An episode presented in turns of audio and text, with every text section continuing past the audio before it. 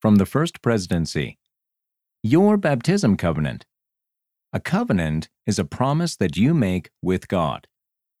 By President Dallin H. Oaks, First Counselor in the First Presidency. What do we promise Heavenly Father when we are baptized? We promise to take Jesus Christ's name upon us, to serve Him, and to keep His commandments. What does it mean to take Jesus' name upon us?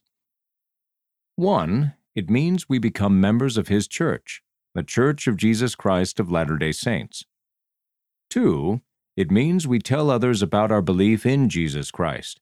We can tell our friends, our neighbors, and others about Him. 3. It means we serve Him and help to do His work.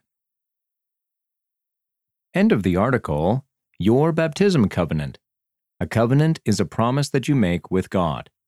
By President Dallin H. Oaks, First Counselor in the First Presidency. Read by Casey Wayman.